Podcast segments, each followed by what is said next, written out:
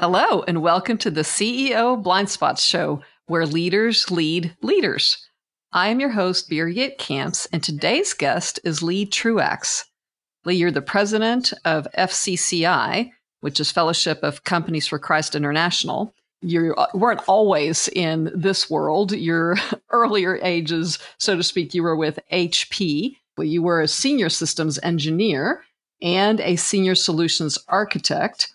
So, the interesting thing for me about knowing a leader like you is you have an incredible background in terms of systems and processes, yet at the same time, you didn't get to be president not of not only of FCCI but earlier also of CBMC by not really knowing relationships. And for sure a leader with your Christian faith, you have somehow beautifully merged being a leader who knows processes, procedures, but also people and discipleship. And then on top of that, I found it fascinating to find out that you were an NFL official stats stadium technician. So I'm actually going to just turn the show over to you because I know people want to hear you, not me, and and also ask you as a leader, what are some of the blind spots you're seeing either about yourself or the marketplace right now, given all the crisis we're facing. So, Lee, welcome and uh, please take over.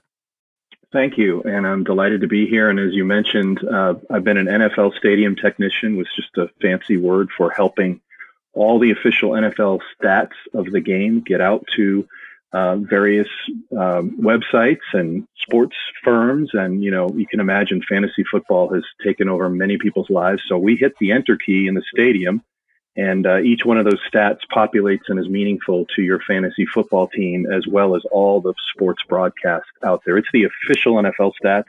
Been doing it for 30 years, and I hope to get to do it again this year if we have a season. And that's the big question, isn't it? Yeah. And you parlay us right into you know, many questions leaders have right now about what's next. So how are you dealing with this as a leader and and how's that impacting, you know, both both what you just mentioned as well as in your organization? Yeah, so um, I'm in a smaller startup position, kind of a restart, if you will. FCCI has been around for over 40 years, but really uh, have taken a hard look in the last couple of years at how do we serve the marketplace? How do we serve people as a marketplace ministry? And collaboration is one of the things that we feel very strongly about if, if you think about the fact that a marketplace ministry is therefore a kingdom work what should we be doing together to expand uh, the kingdom of god and how do we serve? And sometimes i've found that even christian ministries get caught up in uh, the fleshly fears and reactions to even the type of environment and circumstances we find ourselves in. And so i guess one of the things that's pretty clear to me birgit is that we need to be even more relational. You know you started out by saying a systems guy who's had to learn to be good at relationships and leadership. And that's truly been my path uh, over the last 30 years. So uh, in times like this, I think I've noticed the potential to feel okay for your leadership, but not to think about the fact that you've got others who are equally facing massive changes in the way they do business, uh, in the way they interact, in the way that uh, we minister to people. And uh, you, of course, right now and in your previous positions have dealt with a lot of leaders, and you probably hear that they're having to make a lot of adjustments. And then the question is, are they making it out of fear, or are they, you know, what are they making those decisions out of? And I know you said that this is a smaller organization, but you yourself also have to make staffing decisions right now. Are there any adjustments you've made or are you continuing, you know, as far as you can tell, what are you dealing with right now yourself, if you can say? So I think you, you bring up a great point. I've seen leaders lead well and I've seen leaders who've stumbled and probably the ones that are stumbling the worst right now are the ones who are accentuating or proliferating the fear, uncertainty, and doubt of the hour, right? So we've spent a lot of time saying to leaders in our network and ourselves, how do we minister to, if you will, the head, the heart, and the hands, meaning uh, we can certainly do encouragement. We can go to God's word. We can look at what uh, the stability, our relationship with Christ um, provides, and that services the heart. But how do we make good decisions in our in our minds, right? How do we keep our minds focused on what we should be focused on, and how do we take the action steps? Meaning, how does it get out to our hands? And so that's one of the themes we've been talking about within our team, but also to our our network. And of course, one of the biggest changes that we're all facing right now is this shelter in place order. So how do we become effective workers in and our relationships even more importantly how do we maintain those relationships through the remote devices we all find ourselves sitting in front of, whether we're using Zoom calls or something else? Um, and I've been blessed in that this team, Birgit, has been a very remote team. Uh, we have folks in Boston, we have folks in Portland, Oregon, uh, and everywhere else in between. So we we picked up the uh, the mantle of remote working uh, early on and, and have continued in it. But I I can imagine, and I've spoken to other leaders who are really trying to figure how can they be productive when everybody's working from home. And I found it also fascinating that you, um, even though you, like you said, you've already somehow been used to remote model, that you recently had a, I don't know what you particularly call it, but a leadership meeting, which is normally always done, a retreat is always done in person. And yet you had to make a choice as a leader. Do you delay it or do you have it virtually? And these are the types of decisions leaders are making. And you chose to proceed. And I know again that you mentioned how well it went. Can you, is there anything you want to share? I was so surprised because I was looking forward personally to, uh, we picked a retreat location as you do many times for these type of meetings. And I was looking forward to the in between space, if you will, the chance to, you know, in the downtime, uh, we were going to do some hikes. We were going to do some team building things. We were going to do, you know, just sharing meals together in a more relaxed setting can be really effective for your leadership team and their relationships. And so I was pretty skeptical. The technology guy looked at the technology and said, can we pull this off? But because of where we are in our planning and as a young team, and, and I even challenged uh, the, the, team as we're now able to call at the beginning of the year, I said, we're just a group of individual contributors. And my goal is to get to really being able to claim that we are, in fact, a team rowing together. Uh, and I will say this my advice to someone who finds himself needing to do those kind of things, we inserted uh, some fun things into the process, things that you might have found corny at first, but they turned out to be incredible uh, relationship builders. And we use some of the technology to get off and pair off two to two and, and talk about, hey, what's one thing that your teammates wouldn't know about you? And then uh, ask them to basically inter- introduce again the team member with that that fun fact or that unique fact. And so I was pleasantly surprised, Birgit. We came out of that all feeling more a team, more together in uh, what we've been called to do. And so pleasantly surprised.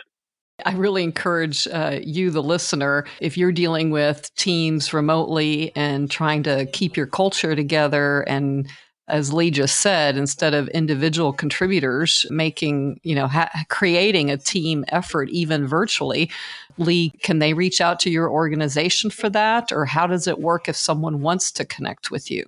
Yeah, absolutely. Um, our website is fcci.org. Um, we have an ability for people to even place a prayer request or connect. We actually have a resource page for COVID 19 resources um, and kind of that approach that I mentioned earlier, ministering to the heart, the head, and the hands in the process. And so that would be one great way. And there's an obviously an in- information requested box on there too where we can connect directly to you. Very good. And you you are an Christian organization or a nonprofit organization that deals with leaders at all levels and you know whether you're male or female but that's who you support. Is that correct? Yes. So uh, fellowship of companies for christ we, we emphasize company owners and their unique leadership challenges. I think you know you and i have talked about one of the phrases that i continue to use is that isolation is dangerous. Yes. Uh, and many times especially in this time of crises uh, leaders try and go it alone, or they feel alone, uh, one or the one or the other. And so I really encourage people to find, you know, your community for support, accountability, and encouragement. Uh, and FCCI is one of the organizations that offers that opportunity to connect and team up uh, and encourage and equip one another.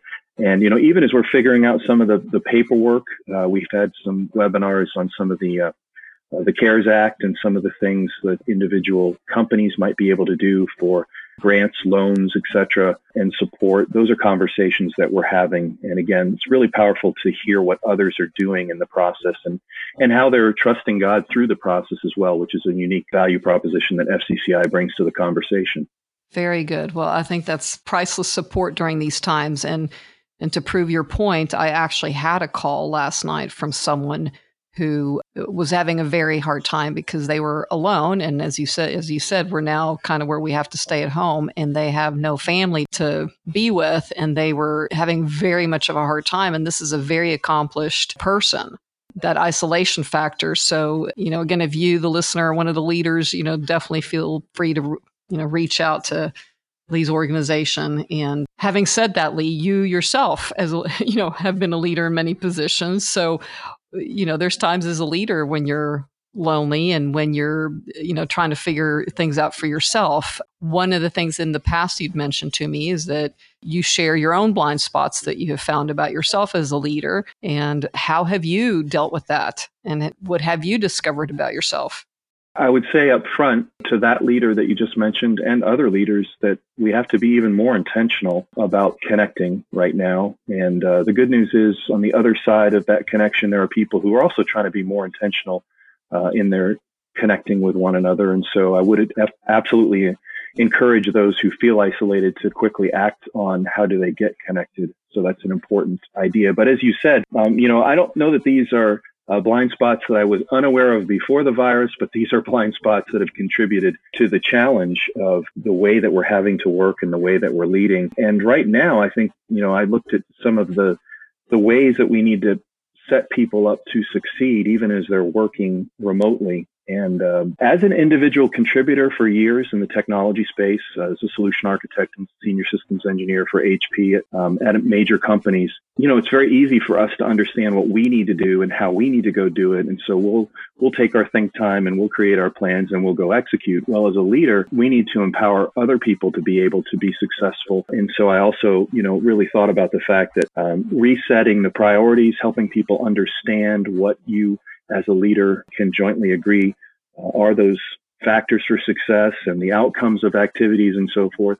Um, we need to be even more intentional about our communication uh, in that regard. So, uh, again, I guess I saw that as my instinct to move forward be I'm okay, um, but those that I'm leading might not be. And so, how can I clarify how we get there together? And so, those are a couple blind spots I need to, from my instinctual kind of move to work on.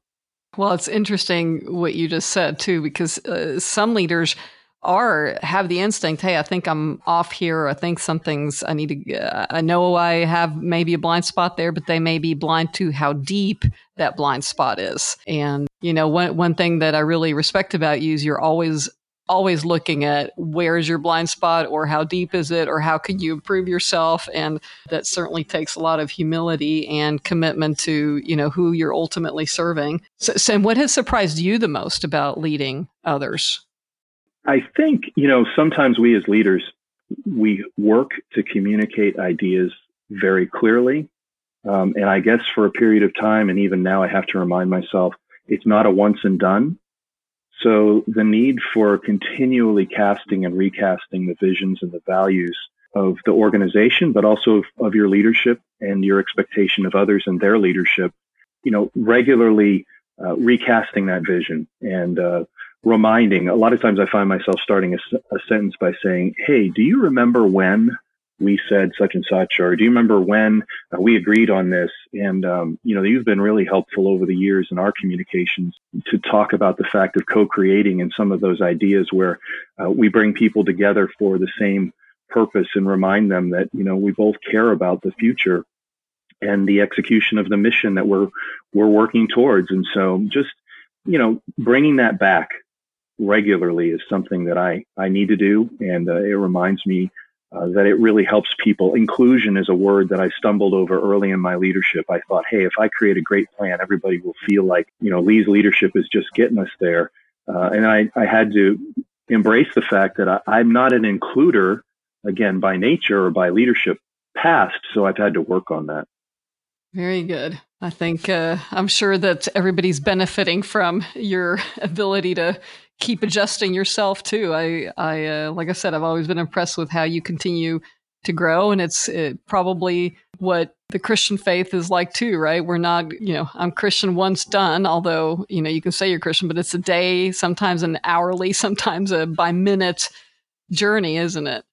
It is, and you know, I find that uh, level setting that in the morning for me, an early start with a devotional or a prayer time, or just kind of a readjustment of of even, you know, what is it that I can be agile to embrace for this day? What is it that, um, you know, is going to set the right, you know, context for getting through this day in a way that honors, honors God, but also honors the people that he's allowed me to steward? The other thing that you taught me, and I want to give you credit for this because, you know, early on in our conversation, you said, how about your think time? How about your uh, time where you're able to kind of process some of these things? You know, leaders find it very hard to lead from empty and so we have to spend the time to kind of refill the cup.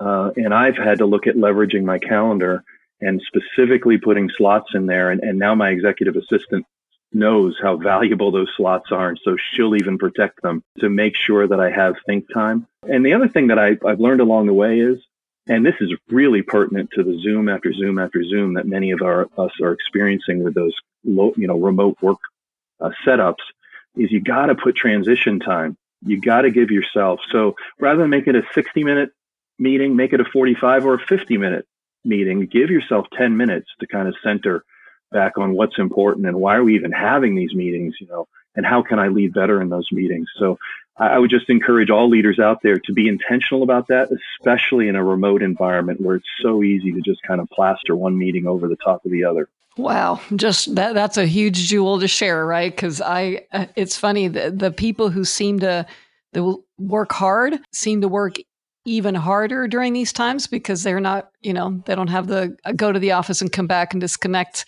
mentality. And so I'm actually for the first time starting to see the edges of burnout for a lot of leaders because, you know, like you said, Zoom call to Zoom call, and it's easy to just forget to look at your calendar while you're at home. And even when you're in a remote team right uh, under current conditions because everybody's remote it's and then you and then and then i know in the past you were also involved in international uh, ministries where you know you would wake up and go to bed. I mean there's the the boundaries you have to really get good at setting.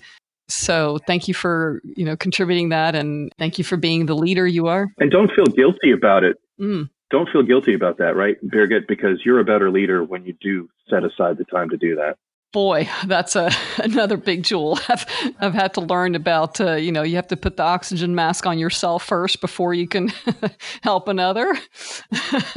and uh, many times it's a theory until reality hits. But um, that's right. Anyway, you've been very generous with sharing, you know, your own leadership lessons learned. And, you know, I really appreciate the position you took currently and how you chose to share as a leader and, and how you're serving people. So I will include in this podcast description again access to your your organization and I will let you wrap up the show for us, Lee. Great. Well, thank you. I just again press on that point of don't be isolated, don't be alone. And don't feel guilty about needing to overdo it. I mean, sometimes we feel good about Zoom back to back to back and we get that self importance. Wow, these meetings can't go on without me. But you refreshed would be much more valuable than you exhausted. Well, amen to that one. Thank you. And until the next time, I hope to have you back on my show. Thank you, Birgit. Pleasure.